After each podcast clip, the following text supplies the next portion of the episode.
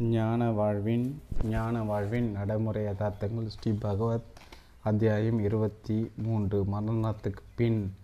மரணத்துக்கு பிறகு என்ன நடக்கும்? இப்படி ஒரு கேள்வியே பலரை கேட்டுக்கொள்கின்றன. பிறப்புக்கு முன்னால் என்ன நடந்தது என்ற கேள்வியை யாரும் கேட்பதில்லை. நடந்து முடிந்தது பற்றி நமக்கு கவலை இல்லை. எதிர்காலத்தில் நாம் எப்படி இருப்போம் என்ற எண்ணம்தான் நம்மை இயக்கு இயக்குகிறது. நாம் இல்லாமல் போய்விடுவோம் என்ற கூற்று ஏற்றுக்கொள்வதற்கு கடினமாக உள்ளது. நாம் இறைவனோடு ஐக்கியமாகி விடுவோம் என்ற கூற்று நம்புவதற்கு கடினமாக உள்ளது. நம்முடைய அன்றாட வாழ்வு நமக்கு தெரிகிறது. யதார்த்த வாழ்வில் நாம் எப்படி வாழ்ந்து வருகிறோம் என்பது நமக்கு தெரிகிறது. நம்முடைய வாழ்வின் அமைப்பை எவ்வாறு செம்மைப்படுத்தி கொள்வது என்பது ஒரு நடைமுறைக்கு சாத்தியமான அணுகுமுறை. மரணத்துக்கு அப்பால் எட்டி பார்ப்பதும் பிற பிறப்புக்கு முன்னால் எட்டி பார்ப்பதும் நமக்கு சாத்தியமல்லாத ஒன்று. பெரியவர்கள் இது பற்றி என்ன கூறுகிறார்கள்? சாஸ்திரங்கள் என்ன கூறுகின்றன? என்பனவற்றில் உள்ள நடைமுறைக்கு சாத்தியமான நம்புவதற்கு சாத்தியமானவற்றை வேண்டுமானால் நாம் ஆய்வுக்கு எடுத்துக்கொள்ளலாம் ஆனால் அதுதான் உண்மை என்று என்னாலும் அரிதிட்டு கூற முடியாது. உங்களாலும் சரிபார்த்து கொள்ள முடியாது. கேள்வி என்ன? ஒன்று பிறந்துவிட்டால் அதனை ஏதாவது ஒரு பதிலை கொண்டுதான் சந்தித்தாக வேண்டும். இன்னும் சிலர் அதீதமான ஆற்றல்களின் மீது உள்ள நம்பிக்கையால் மரணம் மரணமில்லாமல் வாழலாம் என்றும் அதுவும் இந்த உடவுமுடனே மரணமில்லாமல் வாழலாம் என்றும் கூறி வருகின்றன. பிறவியை பற்றி என்னிடம் அம்மா ஒருவர் கேட்டார். நான் அது பற்றி எனக்கு தோன்றியதை கூறினேன். அதற்கு அந்த அம்மா உங்கள் கருத்து வேதாத்திரி மகரிஷி கருத்தோடு ஒத்து வரவில்லையே நீங்கள் வேறு மாதிரி கூறுகிறீர்கள் என்று கூறினார்கள். அம்மா வேதாத்திரி மகரிஷி கூறிய கருத்தையும் உங்களை சோதித்து பார்க்க முடியாது.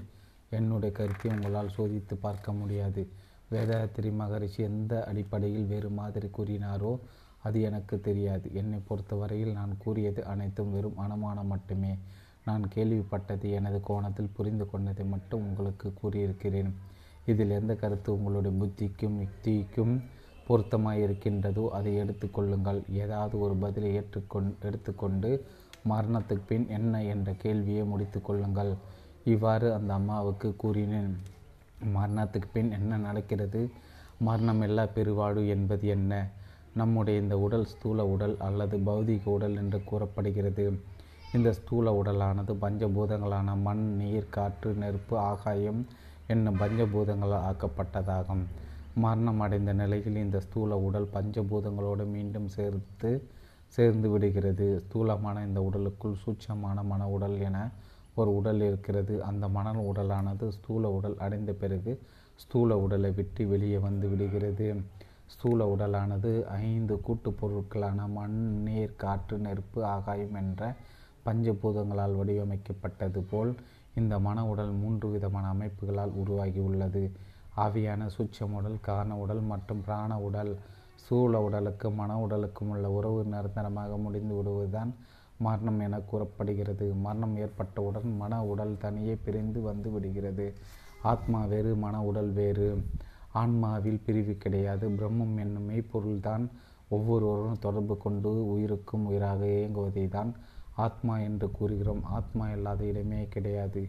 அது ஒரு பொதுவான அம்சம். ஆகவே அதை தனித்த தனிமைப்படுத்தி பேச தேவையில்லை. எல்லாவற்றுக்கும் மூலம்தான் பிரம்மம் பரம்பொருள் காடு. இசைக்கருவிலிருந்து இசை வெளிப்படுவதைப் போல் பிரம்மத்திலிருந்து பிரபஞ்சம் வெளிப்பட்டுள்ளது. பிரம்மம் தான் மூலம் அதன் வெளிப்பாடு தான் பிரபஞ்சம். பிரபஞ்சம் என்பது இரு வகைப்படும். ஒன்று ஸ்தூல பிரபஞ்சம் அடுத்தது சூட்சம பிரபஞ்சம். ஸ்தூல பிரபஞ்சம் என்பது தான் பஞ்சபூதம். சூட்சம பிரபஞ்சம் என்பது பிரபஞ்ச மனம் ஸ்தூல பிரபஞ்சத்தில் உள்ள பஞ்சபூதத்தினால் இவ்வுலகம் மற்றும் அதில் உள்ள தாவரங்கள் உயிரினங்கள் ஆகியவற்றின் திட அமைப்புகள் உருவாகியுள்ளன. சுட்சம பிரபஞ்சமான பிரபஞ்ச மனதிலிருந்து பலவிதமான மன உடல்கள் உருவாகியுள்ள மனிதனின் உண்மையான வடிவம் மன உடலே. மனிதர்களில் போல் தேவர்களும் தெய்வங்களும் மன உடலால் ஆனவர்களே. நமது தாய் தந்தையின் உதவினால் ஏற்பட்ட பஞ்சபூத சேர்க்கையினால் நம்முடைய பௌதிக உடல் ஸ்தூல உடல் தோன்றுகின்றது. அந்த பௌதிக உடலுக்குள் பிரபஞ்ச மனத்தின் ஒரு சிறிய துகளான மணல் மன உடல் உணர் நுழைகிறது. இப்போது நாம் ஸ்தூல உடலும் மன உடலும் சேர்ந்த ஒரு கலவையாக மாறிவிட்டோம். ஸ்தூல உடல் தான் மெய் வாய் கண் மூக்கு செவி என்னும் ஐந்து விதமான அறியும் கருவிகள் உள்ளன. இவை ஐம்பொறிகள் என என கூறப்படுகின்றன. பொறிகள் அனைத்து வெறும் கருவிகளே. ஐந்து பொறிகளோடு தொடர்புடைய புலன்கள் ஐந்து மன உடலில் மட்டுமே உண்டு. பொறிகள் என்பவை வெறும் கருவிகளே. உணர்வதும் புரிந்து கொள்வது புலன்களே. பொறிகள் ஐந்து ஸ்தூல உடலில் உள்ளன. புலன்கள் ஐந்து மன உடலில் உள்ளன. பிரபஞ்ச மனம்தான் அதில் உள்ள ஒரு சிறிய துகளை நம்முடைய மன உடலாக ஒரு ஸ்தூல உடலுக்குள் அனுப்பி வைக்கின்றது. மன உடல் என்பது நாம் ஏற்கனவே பார்த்தபடி சூட்சம உடல் காரண உடல் பிராண உடல் என மூன்று அம்சமாக இருப்பதாக பார்த்தோம். ஆனால் பிரபஞ்ச மனதிலிருந்து முதல் முறையாக ஒரு ஸ்தூல உடலின் உள்நுடைய மன உடலுக்கு இப்படி மூன்று பகுதியில் கிடையாது. அங்கு ஒரே அம்சம் மட்டுமே உள்ளது. அதுதான் பிராண உடல் பியூர் கான்சியஸ் அது ஜீவன் அதுதான் ஜீவன் அதுதான் உயிர். ஆக பிரபஞ்ச மனம் தன்னிடமிருந்து ஸ்தூல உடலுக்கு அனுப்பும் ஒரு சிறிய பகுதிக்கு பெயர் தான் பிராண உடல் அல்லது உயிர். இந்த உயிரை உயிரே என்று கூறிவிடலாமே. அதை ஏன் உடல் என்று அழைக்க வேண்டும். பிரம்மம் தான் ஆன்மா என்ற பெயரில் இந்த உயிருக்கும் உயிராக இருந்து இந்த பிராண உடலை இயக்குகிறது. பிரம்மத்தை பிராண உடலை ஒப்பிட்டு நோக்கும்போது ஒன்றை உடலாகவும் பிரிதொன்றை உயிராகவும் வகைப்படுத்த வேண்டியுள்ளது. ஆகவே நமது உயிராக இருக்கும் பிராணனும் ஒரு உடலாக விவரிக்கப்படுகிறது. சரி ஸ்தூல உடலுக்குள் நுழைந்த பிராண உடல் என்ன ஆகிறது? அது தனது புலன்களின் மூலம் உலக அனுபவங்களில் ஈடுபடுகின்றது. பொறி புலன்களின் மூலம் பிராண உடலுக்கு ஏற்படும் அனுபவங்களின் தொகுப்பாக அந்த பிராண உடலுக்கு துணையாக ஒரு சூட்சம் உடல் உருவாகிறது. சுச்சம் உடல் என்பது நம்முடைய நினைவுகளாலும் அனுபவங்களாலும் உருவாக்கப்பட்ட பட்டனவை. இதுதான் நம்முடைய உணர்மனம். இதுதான் நம்முடைய கான்சியஸ் மைண்டு நம்முடைய நினைவு தொகுப்பு மெமரி அனைத்தும் இந்த உள்மனதுக்கே சுவிட்ச மாடலுக்கே சொந்தமானது. நமது உணர்மனமான சுவிட்ச மாடல் செயல்பட செயல்பட நமக்கு பலவிதமான அனுபவங்கள் ஏற்படுவதோடு இல்லாமல் அவை அனைத்தும் வடிகட்டப்பட்டு நம்முடைய இயல்பாகவும் வடிவமைக்கப்பட்டு விடுகின்றன. நம்முடைய இயல்புகளால் உருவா உருவாவதுதான் நம்முடைய காரண உடல். நமது ஸ்தூல உடலை விட்டு மன உடல் பிரியும் போது இப்போது அது மூன்று பிரிவாக அமைந்து விடுகிறது. மரணத்தின் போது இத்தகைய மன உடல் தான் எஞ்சியிருக்கிறது. எஞ்சியுள்ள அந்த மன உடல் தான் சூட்சம உடல் காரண உடல் பிராண உடல் ஆக உள்ளது. எஞ்சிருக்கும் இந்த மன உடல் தான் அடுத்த பிறவியை எடுக்க விரும்புகிறது. பாவ புண்ணிய அமைப்புக்கு ஏற்ப புதிய பிறப்பு தீர்மானிக்கப்படுகிறது.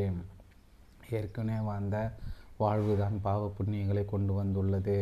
முதன்முறையாக மன உடல் சூழ உடலுக்கு நுழையும் போது மன உடல் பிராண உடலாக மட்டுமே இருந்தது. உடலுக்குள் நுழைந்த பிறகுதான் பிராண உடலுடன் கூடுதலாக இரண்டு உடல்கள் உருவாகி சேர்ந்து விட்டன. அவைதான் சூட்சம மற்றும் காரண உடல் என்று பார்த்தோம். சூட்சம உடல் என்பது உணர்மனம் கான்சியஸ் மைண்ட் காரண உடல் என்பது அடிமனது.